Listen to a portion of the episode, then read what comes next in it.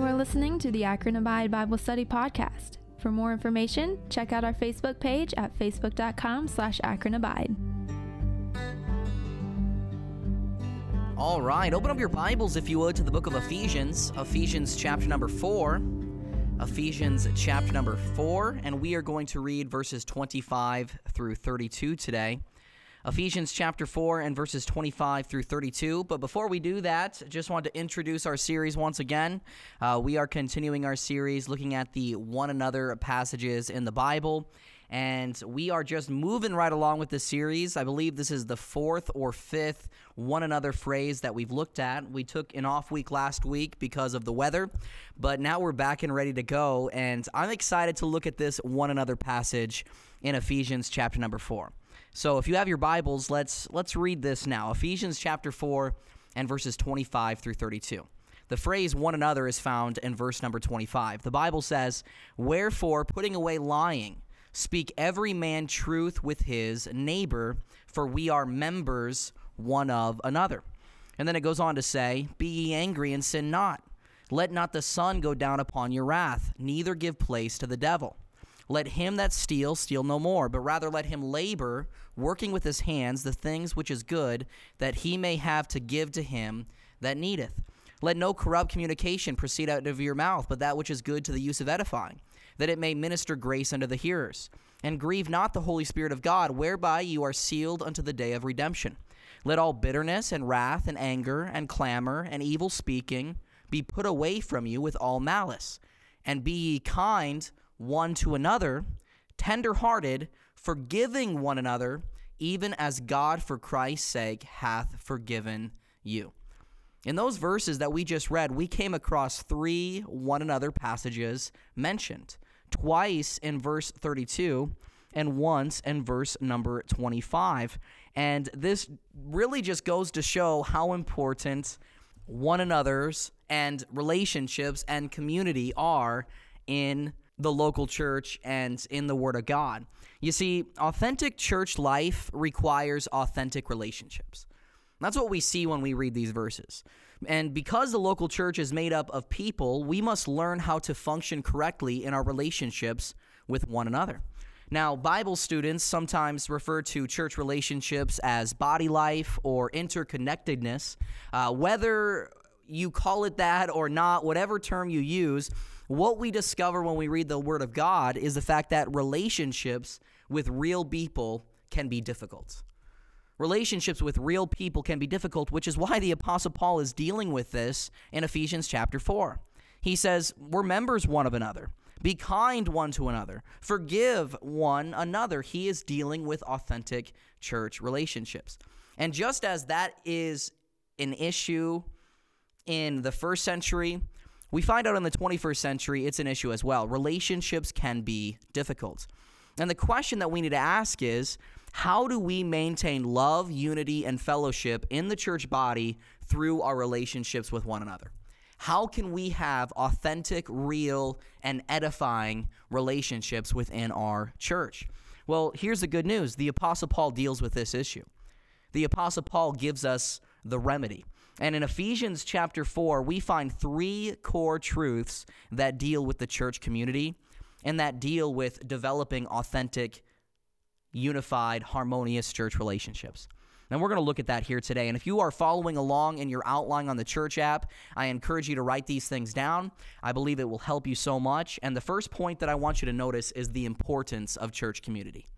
The importance of community. And we see the importance right off the bat in verse number 25. Let's look at that verse again. The Bible says, Wherefore, putting away lying, speak every man truth with his neighbor, for we are members one of another. So that's the first one another mentioned in our passage of Scripture. Now, it's mentioned three different times in this short passage of Scripture, indicating that we need each other in the Christian life. And you've heard me mention this before, but the term one another is found 100 times in 94 New Testament verses, indicating that we need each other in the Christian life, right? The one another's are there for a reason. You see, God never intended his children to live isolated and alone. No, he intended for us to do life together, and that's why he established the local church. That's why he established the church today. You see, a church community is God's design, which is really cool.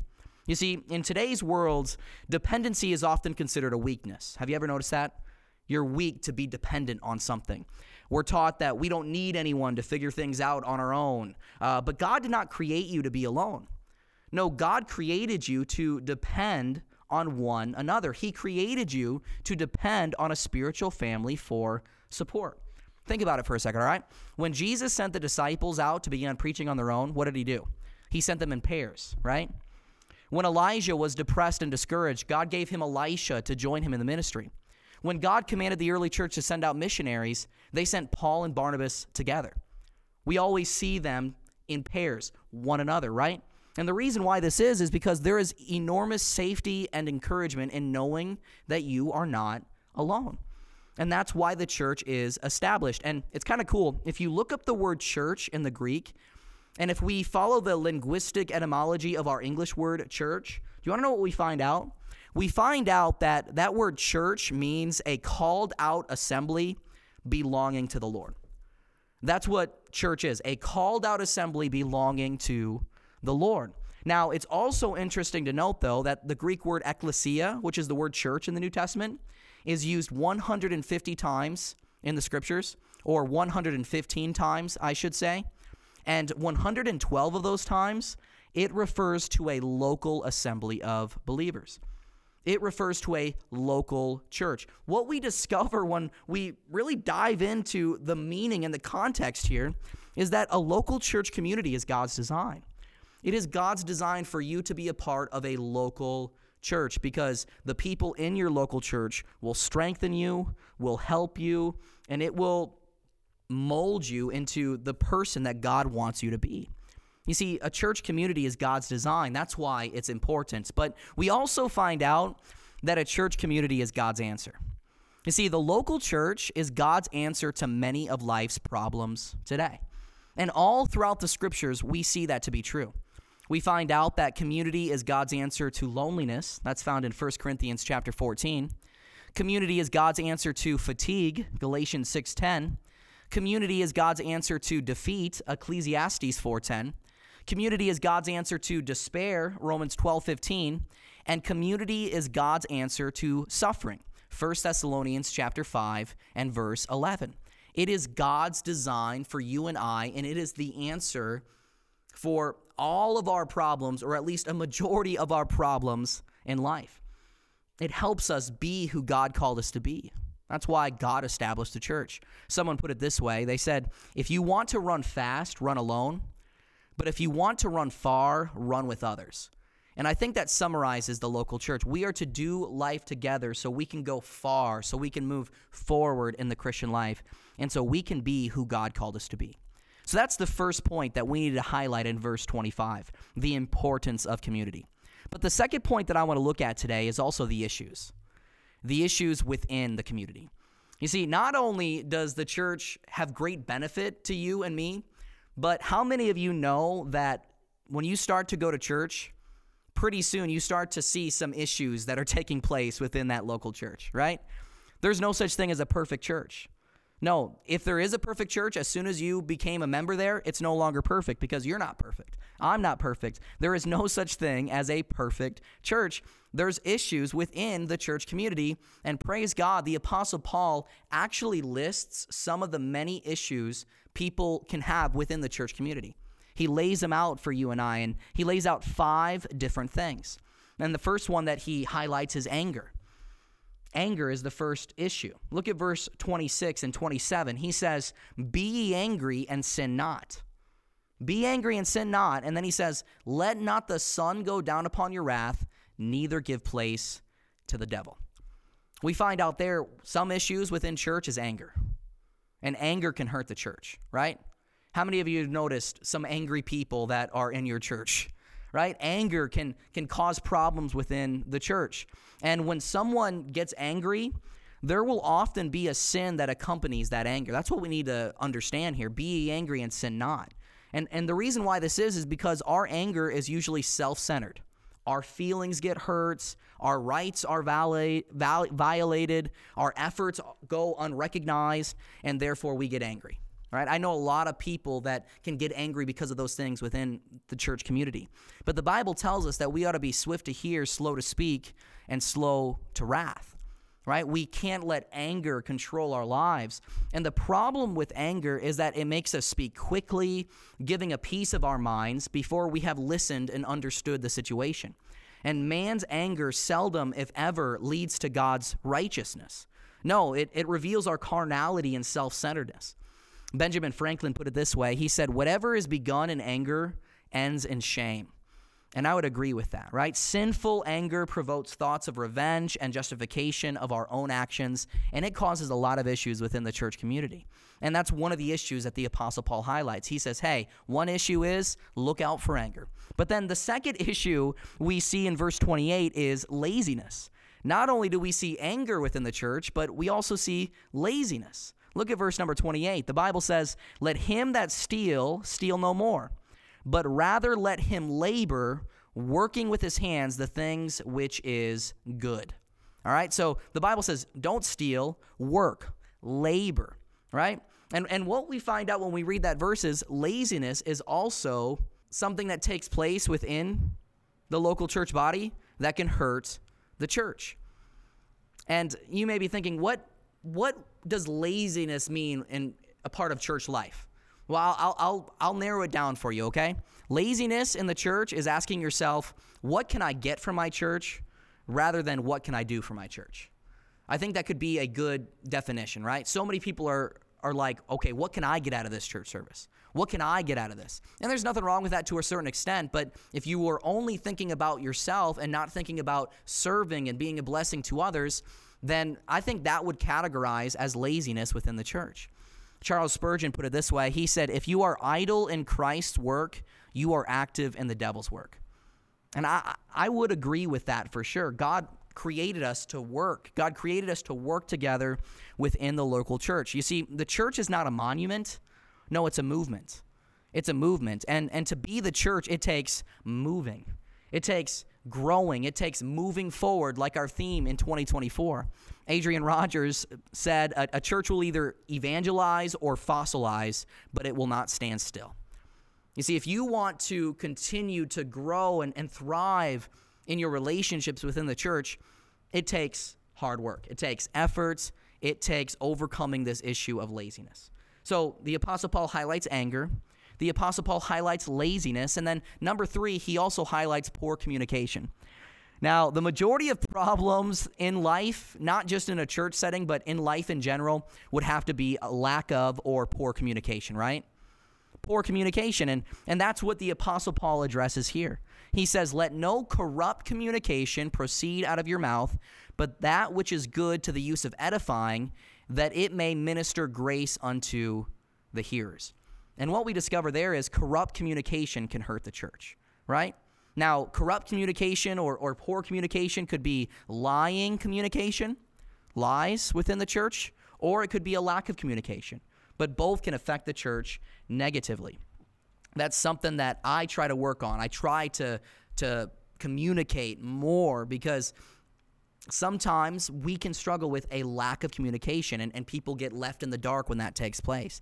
Um, and that can cause some issues in the church, and I think everybody can identify with that. And that's number three. That's what the Apostle Paul addresses. But then number four, we also see an issue that takes place in the church, and that is bitterness. Bitterness can cause issues within the church. Verses 30 and 31, Paul says, And grieve not the Holy Spirit of God, whereby ye are sealed unto the day of redemption. And then he says, Let all bitterness and wrath and anger and clamor and evil speaking be put away from you with all malice. He says, Let all bitterness be put away from you. And he names a number of things after that. And what we find out is bitterness can hurt the church, right?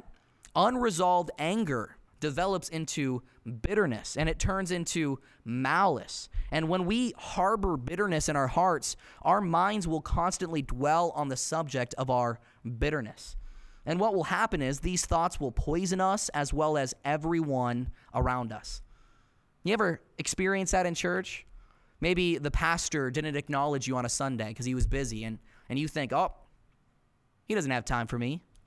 He doesn't want to talk with me. Or, or somebody says something that you take the wrong way and, and, and you get bitter about it. right? That, that can fester, right? You, you gotta you gotta overcome that. That's an issue that can affect the church. Uh, Hebrews chapter 12 and verse 15, the Bible says, "Looking diligently, lest any man fail of the grace of God, lest any root of bitterness springing up trouble you, and thereby many be defiled." You see, if we allow anger and bitterness to corrupt our hearts, we will never be able to consistently show the kindness of God. That is another issue that creeps into local churches bitterness. And then the fifth one that we see is evil speaking. He says, Let all bitterness and wrath and anger and clamor and evil speaking be put away from you with all malice.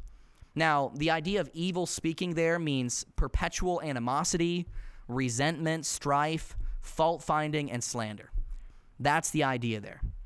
It's a, about disliking someone, talking negative about someone behind their back, finding flaws in people, right? That is the idea of evil speaking.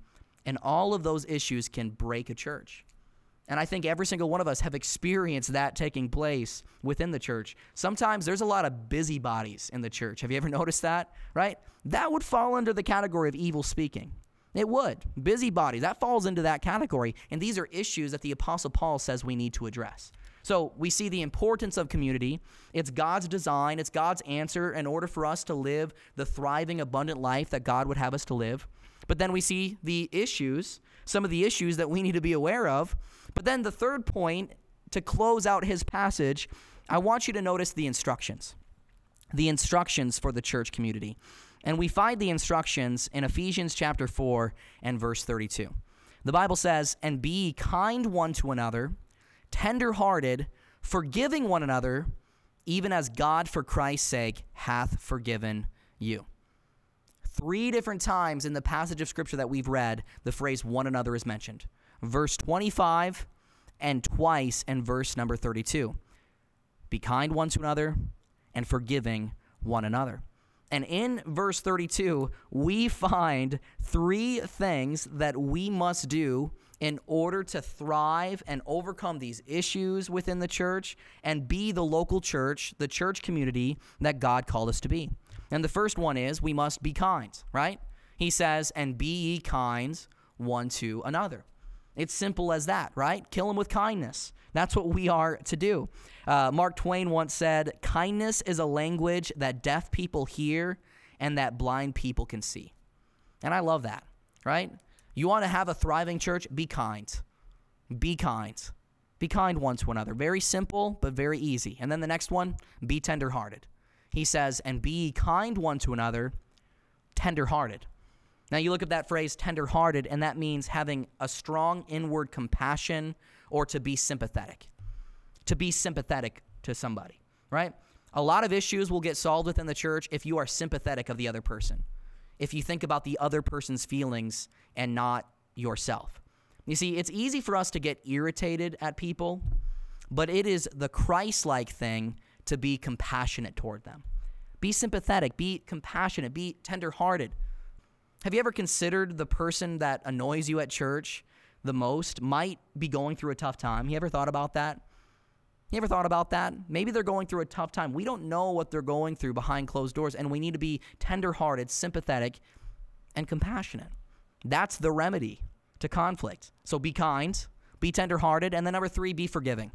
He says, Be kind one to another, tenderhearted, forgiving one another, even as God for Christ's sake hath forgiven you. Now, that phrase forgiving there in verse 32 means to give grace or to give pardon. Hey, give grace to the people that are causing conflict or that have rubbed you the wrong way or, or irritated you, right? Give them grace, right? You and I, we are either scorekeepers or we are grace givers. We either remember the wrong that others do to us, holding it against them for the future, or we extend grace to them when they wrong us. We're either scorekeepers are grace givers, and, and I think we should be grace givers today. Give grace. And is it, it is better for us to forgive. Did you know that? It is a better thing for you and I to forgive than to hold grudges because forgiveness sets us on the path to liberty. And when you forgive, you set two people free, with one of them being yourself. You are set free when, when you forgive them, right? That, that burden is no longer there. But if you hold on to feelings of bitterness, you become a captive to those very emotions. And it can it can hurt you, right? There's actually a Mayo Clinic study that found that forgiveness actually brings physical, emotional, and relational benefits into our lives. Did you know that?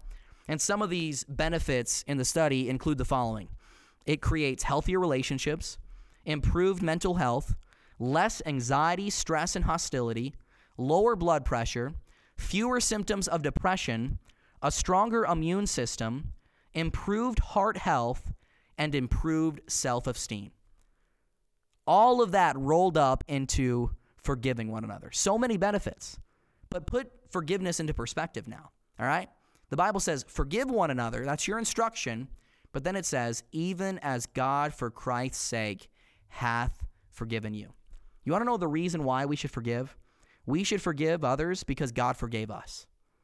God forgave us. God forgave us of our sins. He cleansed us from all unrighteousness. He remembers our sin no more. The Bible says if we confess our sins, He is faithful and just to forgive us of our sins and cleanse us from all unrighteousness.